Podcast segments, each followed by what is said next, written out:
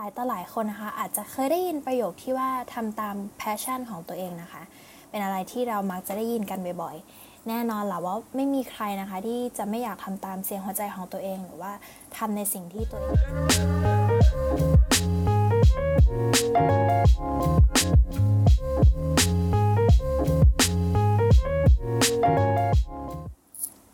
พอดแคสต์ episode นี้นะคะ เรามาพูดถึงเรื่อง การทำตาม passion สิ่งที่เขาเคยบอกกันเนี่ย คือเราควรจะทำตามมันไหม หรือว่าไม่ต้องมี passion ก็ได้ทำอะไรได้ก็ทำไปก่อนเนาะ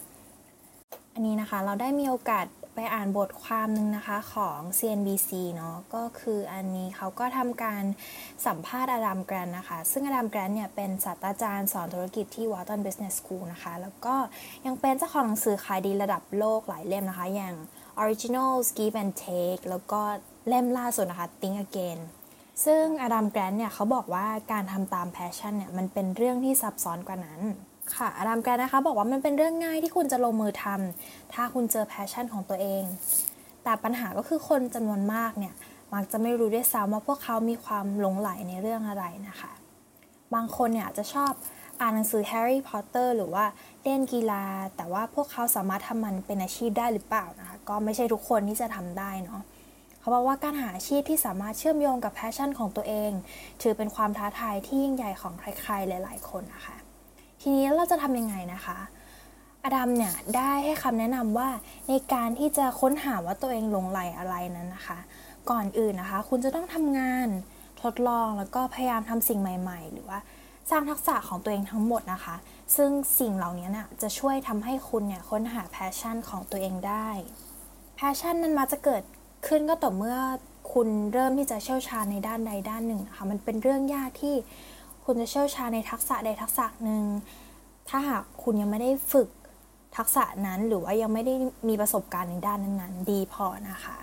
เขาบอกว่าความหลงใหลมักเป็นผลมาจากการทำงานหนักไม่ใช่ตัวขับเคลื่อนให้ทำงานหนักนะคะ มันก็คือการวิธีเรียนรู้ว่าสมองของเราเนี่ยทำงานอย่างไร เพื่อที่จะได้รู้ว่าตัวเองเนี่ยถนัดอะไรนะคะ ลองถามตัวเองว่ามีปัญหาอะไรที่คุณกำลังมุ่งมั่นที่จะแก้ไขแล้วก็ให้ความสนใจกับมันหรือเปล่า อีกทางคิดว่าตัวคุณเองเนี่ยสามารถทำการแก้ไขในสิ่งนั้นๆ ได้ดีกว่าคนอื่นหรือเปล่านะคะ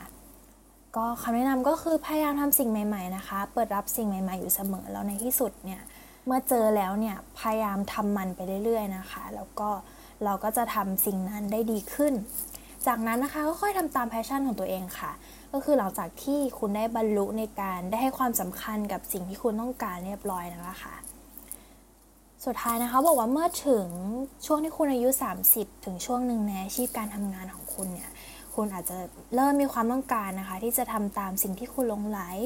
แต่ก่อนอื่นที่จะทำตาม passion เนี่ย คุณควรที่จะลงทุนในการเรียนรู้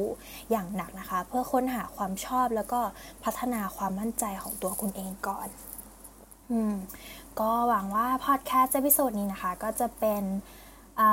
อีกหนึ่งกำลังใจเนาะสำหรับหลาย ๆ คนที่ไม่รู้ว่าตัวเองเก่งอะไร ไม่รู้ว่าตัวเองมี passion อะไร ไม่รู้ว่าตัวเองมีความถนัดหรือว่าจุดแข็งจุดอ่อนอะไรนะคะ อาจจะลองถามตัวเองว่าเป็นเพราะเราเนี่ยยังไม่ได้ลองทำสิ่งใหม่ ๆ มากพอหรือเปล่าเนาะก็คือแบบวันที่เราได้ลองทำอะไรใหม่ ๆ ลองให้เวลากับมันสักพักนะไม่ใช่แบบเฮ้ยพอทำล้มเลยเราล้มเลิกก็ต้องให้เวลากับมันค่อนข้างแบบระยะยาวแล้วแล้วก็ทำมันอย่างต่อเนื่องนะคะ แล้วก็ ไม่แน่เนาะก็เราอาจจะค้นพบนะคะ สิ่งที่เราถนัด แล้วก็เป็นทักษะใหม่ ๆ ของเราก็ได้นะคะเอาละค่ะสำหรับพอดแคสต์ episode ต่อไปจะเป็นเรื่องอะไรก็ติดตามกันได้นะคะสำหรับวันนี้ สวัสดีค่ะ